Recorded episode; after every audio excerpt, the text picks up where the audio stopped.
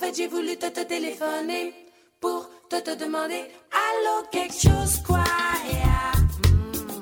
Mm. Quelque chose quoi yeah. Okay, well, thank you to Zap Mama for Allo Allo, and hello to all of you listening out there, whether on the radio or streaming worldwide at WOMR.org. This is Arts Week, and I'm Jeanette de Beauvoir. Sponsored by the Women Innkeepers of Provincetown, Women's Week continues as comics, singers, musicians, and others come to Provincetown and parties, tours, and other activities abound. You can find out what's going on at womensweekprovincetown.com. This weekend is your last chance to, cl- to catch the Wellfleet Harbor Actors Theater and the Harbor Stage Company collaborating to present Harold Pinter's play Betrayal. Inspired by Pinter's own seven year extramarital affair with BBC presenter Joan Bakewell in the 1960s, Betrayal chronicles an affair between Emma and Jerry, Emma's husband Robert's best friend. Legendary playwright Pinter's story of the illicit affair that unfolds in reverse from the end of a marriage to the first forbidden spark is filled with poetic dialogue, rich humor, and powerful emotions. And you can find out more about that, get times and tickets at what.org. And tonight, here in Provincetown, you can catch the wonderful Zoe Lewis and the Bootleggers at the Red Room next to Town Hall. Join Zoe and her gang for a scintillating show full of Prohibition era hot jazz, bathtub gin, saucy sailors, tons of debonair crooners, fit flappers, feathers, and the gorgeous cigarette girl. And tickets are available at the door. It starts at 10 p.m. Starting on October 19th, you can see Cape Rep's upcoming one woman show, Trish LaRose Come On to My House. Inspired by the brilliance of legendary one woman shows from the likes of Bette Midler and Chita Rivera, Trish LaRose weaves story and song into a show filled with heart, sass, and laughs. Backed by a stellar six piece band, Trish invites you on a candid, eclectic journey about life as a New Yorker, becoming a mother, and discovering her inherent connection to Puerto Rico. Times and tickets for the show are, as always, at caperep.org. And this weekend is the Wellfleet Oyster Fest, excuse me, offering music, lectures, food, a spelling bee for the kids, and of course, the main attraction, the Oyster Shuck Off. And you can find out the whole schedule of that at wellfleetspat.org. That's Wellfleet, S P A T Org. And also in Wellfleet on Sunday at the Pearl, you can hear Sarah Swain and the Oboes. They've been together since 2009, playing Sarah's originals, rockabilly classics, and always some unexpected treasures. That's from 3 to 5 p.m. and a great way to round out the Oyster Fest. Uh, well, my guest in the studio today, I'm very delighted to have the artistic director of the Provincetown Theater with me again, David Drake. Welcome back to Arts Week. Oh, it's great to be back. Thank you, Jeanette. It's a joy to have you. It's been quite a while. I, I look back. I, I, saw you were here in March, so that's been a while. That's yep. Yeah. Yep. For so, the beginning of the season, and now, right, now, and now we're, we're looking at the end of the season and transitioning Transition. and all that. But before we talk about what's upcoming, I just want to talk for a minute about Casa Valentina. Sure. Um, because you had a first run, and then you had a, a second run, backed by popular demand. And I wonder what it is that you attribute that kind of popularity of that particular play to. Oh, it's it's multifaceted. I think. I think the cast was in the community. Uh, uh, there was a large cast, and they all were great. They were perfect. They were great, perfectly cast. In in they're all talented in different ways, but somehow this all kind of came together, and they really grabbed onto those parts and felt very responsible for those those characters in a way that they wanted to share those characters with their community and the audience. Secondly, when we talk about the community, I think we have a um, we have a, a, a, diverse community. I think the the uh, going in to look at a story about straight guys who put on dresses is a piece of a larger puzzle for us here. You know, with Tall Ships Week has is, has a long history here, but just that piece of gender presentation speaks to a lot of people in our community, the LGBTQ community, but also women's community in general, mm-hmm. because uh, female construction uh, for uh, for often a patriarchal consumption is, uh, is is is something that doesn't get written about very often, and Right. so intelligently and humorously and movingly that Harvey Fierstein did.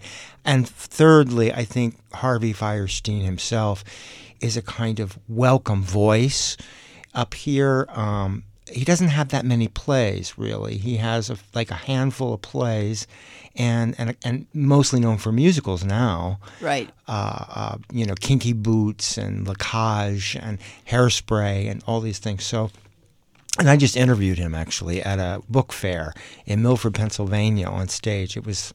It, it, you can go and look at it online on our website if you want. I don't say very much. I just say, "Hi, welcome, Harvey," and then he takes off. Which was we love people like that. yeah, I was like, okay, I need a long leash on this one. Um, but it was a lot of fun. It was promoting his uh, memoir. And he was out doing a few interviews and stuff. Anyway, so I think a lot of those pieces, I think also here, uh, the community really uh, likes uh, sort of historical pieces. They're interested in history.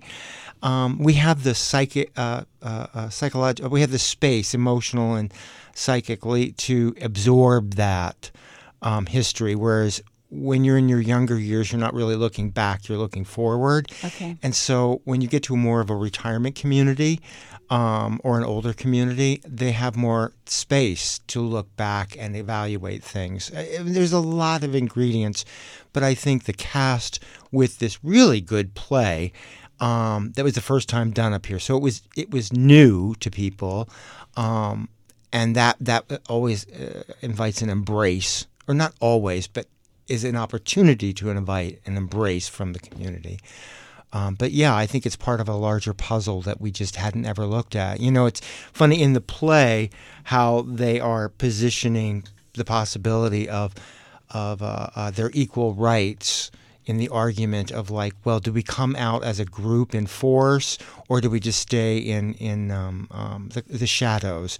You know, do we come out or not come out for our beliefs and politicize those in a sense? Uh, that is something very familiar, I think, up here. People, in terms of talking with this again, this community that has has those uh, a lot of that history in it, but not in that way. So it flipped it in a way, and then we look at the way uh, gay rights happened or women's rights happened and black rights happened, but it didn't happen for this little community, which in the LGBT community, we also buried the trans aspect. Uh, whether it's transvestite or transgender, which are two separate things, and they distinguish it in the show, which was another piece of like, oh, we're parsing this out so we can understand it, this larger picture better, rather than dumping it all into one category, which is what the, the, the gay rights movement has done. They sort of buried that part, made other things acceptable up front. So get to marriage, get to these equal rights things, and then we'll deal with the trans people later. And now we're having that conversation. I think the play was ahead of its time. And it was 10 years old, but I think 10 years ago when we had Obama, it was just a different world. We thought we had won the culture wars, and we discovered that we hadn't. But we didn't know that at the time. And I think people are taking these issues of gender, non binary, and, and gender presentation more seriously, especially in our community because we're ahead of the curve. We're more liberal ahead of the curve than other parts of the country, which is, you know, going on in this tear of our nation, which leads to something else we're doing later this season, what the Constitution means to me, as a way to embrace this document of democracy. And it's flawed, but how do we embrace it and use it to bring us together, to heal us, to bring us together? And that's what that play is about. Um, so yeah, I think a lot of those pieces came together at a moment in our history and in our community that we had the space to allow it to be and to take it seriously.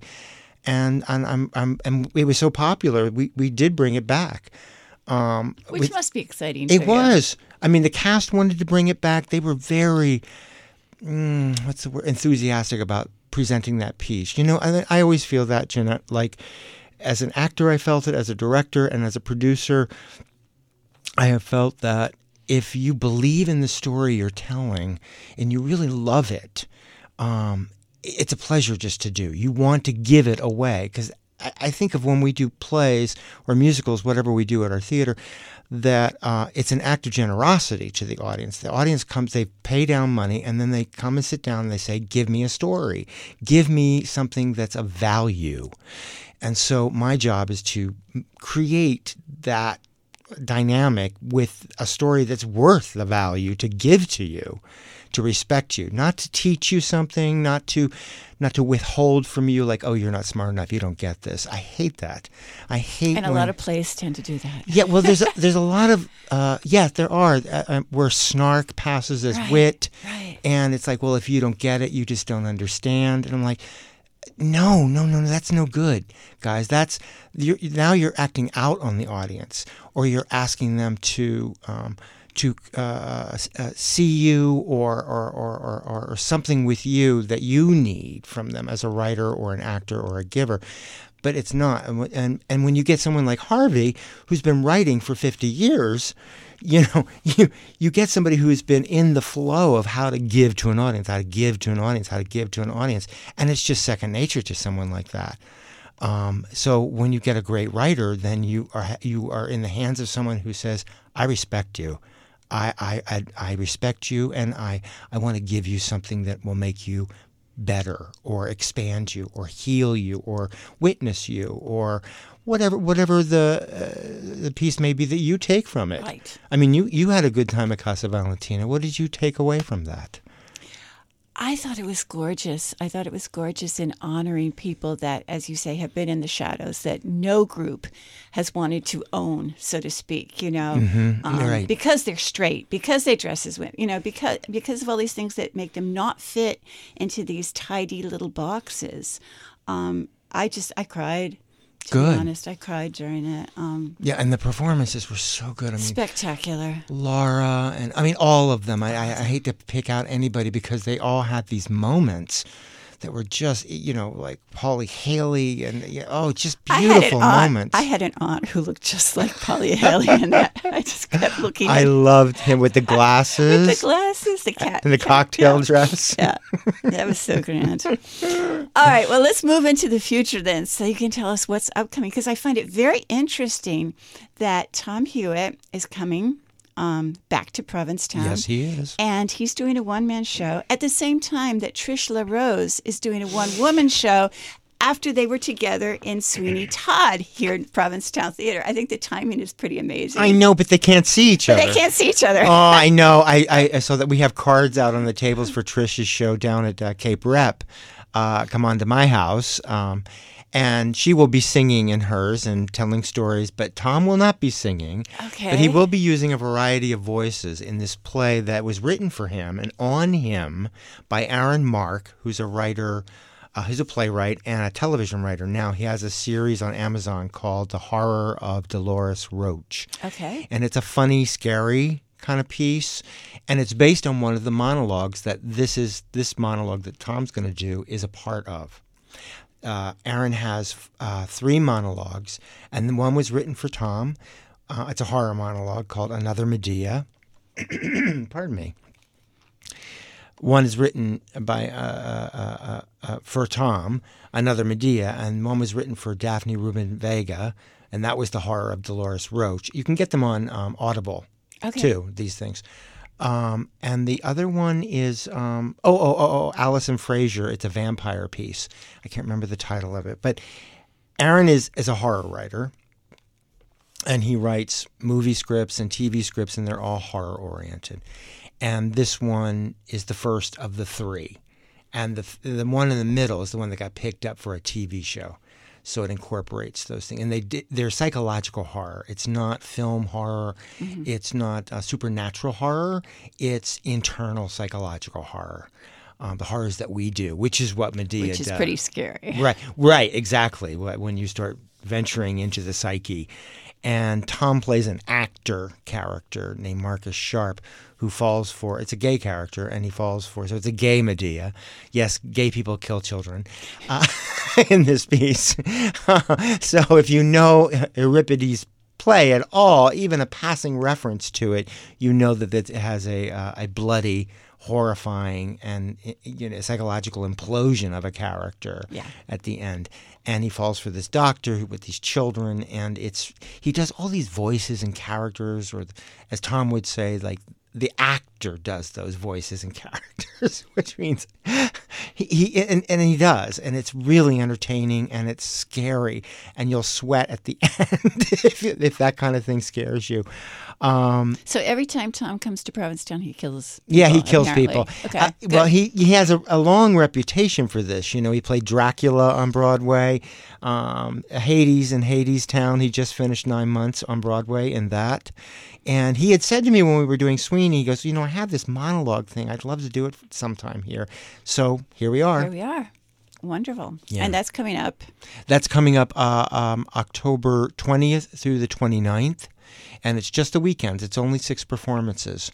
So um, Get your tickets. Get your tickets. Yeah, come. It's going to be really entertaining. And if, if you're squeamish about those kinds of things, then skip it. You know, uh, but if you like that kind of thing or you're up for that kind of thing, please come. I think you'll you'll, you'll have a great time. Super. well, it's the season for it. This It's was the season for it. right. You know, I, that's what made me think of it. I thought, well, how can we?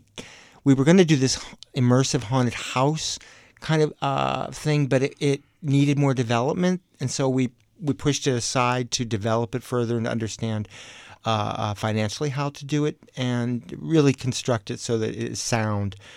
Um, and so we, I wanted to replace it with something that spoke to October. The season, yeah. Yeah, you know, and so uh, uh, or later, more towards Halloween, and then after that we have Ann Stott and William Mullen in. Well, he has a, a secondary character and a, and a new student uh, from Up Cape, and I, I can't think of her name off the top of my head, but uh, she's new to our theater.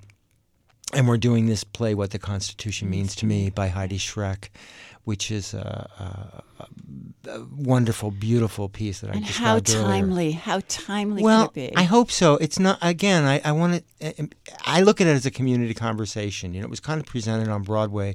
We just had a marketing meeting on it yesterday, and it was kind of presented as a star vehicle for this new voice. And we're at a different place than it was written five years ago, and even that fast, you know. So I, I, I think we are having this this real life conversation about what does the the Constitution to each mean? of us. Like, Right. wait, wait, wait, wait. Before we throw it away, you know, what is it? You know, like let's unpack some pieces of it. And this play does in a way that becomes very personal to the character of Heidi that Anne is playing, and and, and how she relates it to her own family of women, her own uh, grandmothers, and the pioneer people that she comes from. This the character of Heidi. So you get to see what does an immigrant mean, and then what do the children of immigrant and the grandchildren of immigrant does it mean in the Constitution, and also to women. You know, there's shadowy figures in the Constitution as well. So it's a it's a really beautiful piece for all of us. I, I think of it that way. That it's gathering us to celebrate and deepen our, our love and understanding and empowerment from the Constitution itself. And it's funny. It has a lot of jokes in it. I mean, not like Harvey Fierstein's jokes, but but there are funny anecdotes and stories, and there's moving stuff in it as well, and painful stuff. It's you know theater, my kind of theater at least. so that's that's tell us the dates for that. And Just that as we look ahead. starts, yeah, uh, November 16th, Okay. and it runs Thursday through Sundays uh, until December 3rd. So it's three weekends, and there's no performance on Thanksgiving. Okay. but there are performances that weekend. So if you're in town for that weekend, or you're around and you're looking for something for you and your family or your loved ones or your grandma or whatever to do, come come come see the show. Yeah. We're there. And you can find out more about it and get times and tickets at provincetowntheater.org. That's correct? All right. So just before the show, we were talking about all the things that have been going on, you know, um, in terms of the, the way that you have to um, run a theater here Mm-hmm. in Provincetown and all the moving parts. And um, I'm wondering what it is that inspires you to keep doing this because you've you've come in you know you, you, you really turned this theater around and I'm not trying to to flatter you you you, you really have um, it has become a very different place than it was 10 years ago and um, that's a huge amount of work I guess so. I mean, I, I, Okay, maybe not. no, no. It, it's just me. Maybe it's easy. I don't know. it is again i'm back to sort of like i believe in it i believe in the purpose of the theater itself um, i've always believed in live theater live performance as being an exciting and energizing piece of my uh, entertainment uh, uh, nourishment, or so to speak. You know, so the way some people think, oh, you know, they have to have music playing all the time, or they have to uh, see movies every night, or they're hooked on a particular TV show, or you know, whatever that is that keeps you uh, balanced and um, feeling good about the world or yourself or whatever. Uh, but I just I believe in the medium, so I, I like the congregational aspect of it. I like the kind of like oh, it's an event feeling. Um, but it, it is it is a, a hard job, and I think uh, I think the uh, uh, again the the community up here on the Outer Cape and the Cape in general, but certainly Provincetown and the Outer Cape wants that. They want a place to congregate to see a story that means something to them, and um, unlike any other town on the Cape, unlike any other town on the Cape, that uh, we have this long history of it up here, uh, this long pattern of behavior, this traffic of going to see shows. And I'm not talking about like legit plays and musicals, which is what I do when you say legit, just sort of like traditional, you know, Theater. theater with plays and actors playing characters, etc. Um, and that that isn't satirical because I, I I I've, I shy away from uh, satire and pastiche work because I feel like the the clubs downtown uh, take care of that. Yeah. A- In a beautiful and funny and fresh way, they always do. There's, there's no. That's what I mean about the, this. We're unique out here. You're not going to find like this many venues and this much talent of this a performative nature in any other town on the Cape any other town. You don't go to Truro to see, you know, Miss Richfield. You know, it just it doesn't exist unless I she's was, I was trying to put like Chatham together with Miss yeah, Richmond. exactly. I mean, but those people will come here Right. To see those things because they associate it with this place where they get fed that stuff. And that's part of our job here is to feed those people that nourishment. Right. Right. And so I, I like that. But yeah, pulling it together, we have more staff members than we've ever had, uh, more subscriptions than we've ever had. And coming in five years ago, I, uh, I've reached a lot of goals, and I'm trying to reset goals for the next five years, which is stability. I wanted stability, quality.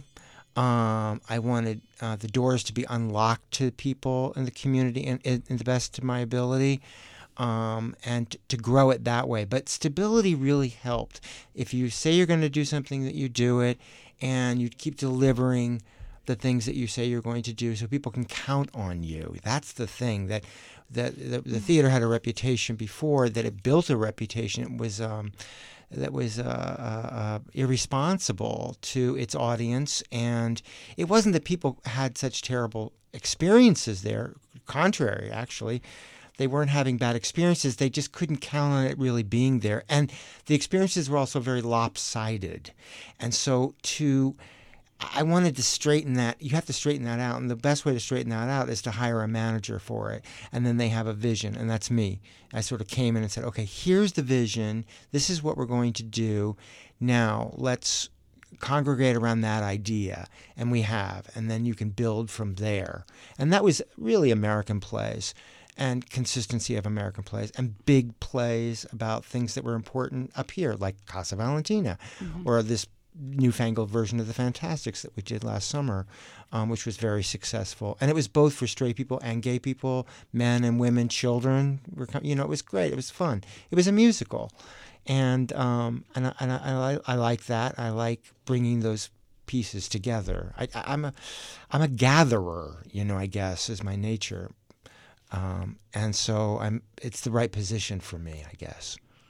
You've partially answered this, but but um, as you as you look forward to like the next I don't know season or the next year, what do you how do you choose the balance? You know, you've got musicals, you've got plays, you've got you know individual playwrights coming in and doing things. Um, how how do you make those decisions, and and how does how does your knowledge of the community um, inform that? oh, I'm constantly working. My head is always going. You know, like there's, for instance, there's been a lot of uh, in the last couple of years new energy that's come in performatively with uh, downtown, the new owners of the Crown and Anchor, new owners of the Gifford, the expansion of ideas at the Commons. You know, and they're younger and they're different uh, and. And so I've been looking at like how does that energy shift the energy and where do we fit back into that? Um, where for many years it was pretty consistent. You know i mean the the ebb and flow of the town was pretty consistent but there's been a kind of new queer energy that's uh, come come forward and that's a good thing. And it satisfies a certain com- part of the community and i've been realizing more and more that we are different pieces of a larger community, and there, and age has a lot to do with Age it. Age has a whole lot to do with it. yeah. Age and responsibility, and what you need as an artist at different times in your life. Again, um, uh, there are times when you need people to see you, to look at you, so that you can feel validated, right? Um, and show off that. And then over time, to me, that changes to say, oh, I have something. Oh, I do have something. So now I'm going to give something. So I feel like we're at a time when there's a lot of artists who are discovering who they their own identities. They don't have a vocabulary for themselves yet, and they're discovering it here. And that's true of this town. That's true of the history of, of theatrical presentation here. That's where the Provincetown Players came in. They were really putting ideas on stage in the American stage that had not been placed on stage in America. They were doing women's ideas, suffragette ideas. They all all of this uh, anarchy, if you will, and it was looked at as experimental. We would look at it today as mainstream, you know, network Right. television. So, uh, but that had to grow, and it grew out of their acclaiming space, right? So, um, and Black Lives Matters changed that too in terms of claiming space in the arts, giving, uh, uh, seeking uh, new people to come in to tell their stories, to uh, to col- explore collaboration with each other, which in a new way and in a way that wasn't I'm I know better, you don't. It wasn't.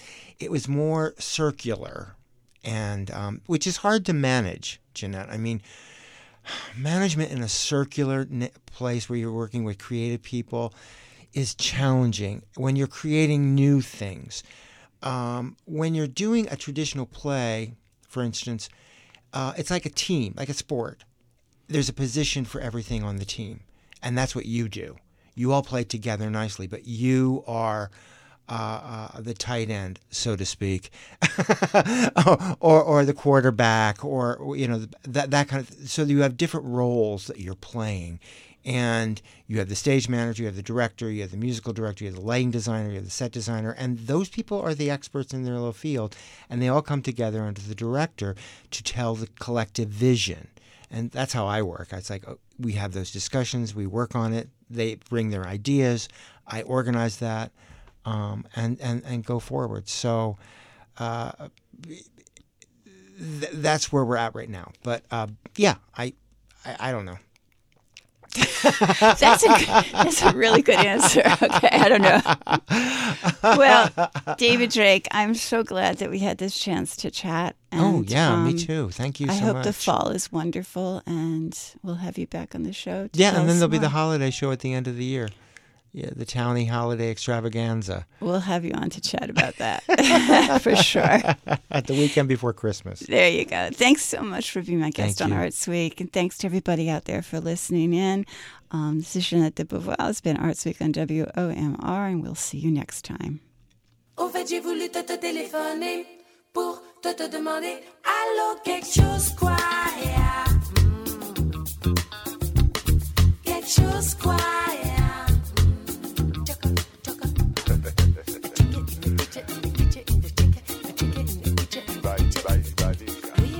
Russian me.